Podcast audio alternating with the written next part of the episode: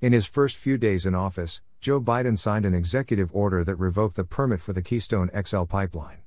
With one stroke of the pen, Joe Biden put thousands of hardworking American energy workers out of a job. And energy workers weren't the only ones who suffered from Biden's executive order, small businesses and small towns suffered too. Here is what Joe Biden's abandonment of American energy workers looks like by the numbers 11,000 jobs eliminated, including 8,000 union jobs. Blue collar workers lost $1.6 billion in gross wages. Local small businesses lost $3,000 a month in revenue. Local schools lost tens of thousands of dollars in tax revenue.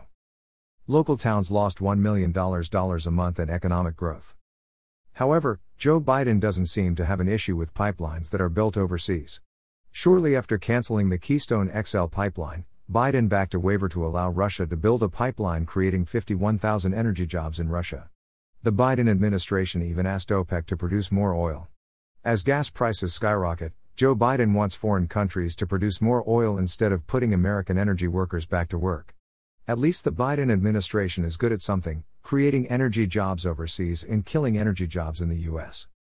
Senate Democrats like Raphael Warnock, Catherine Cortez Masto, Mark Kelly, Maggie Hassan, and Michael Bennet need to explain why they support Joe Biden's radical anti American energy agenda that creates jobs in foreign countries and abandons hardworking American energy workers.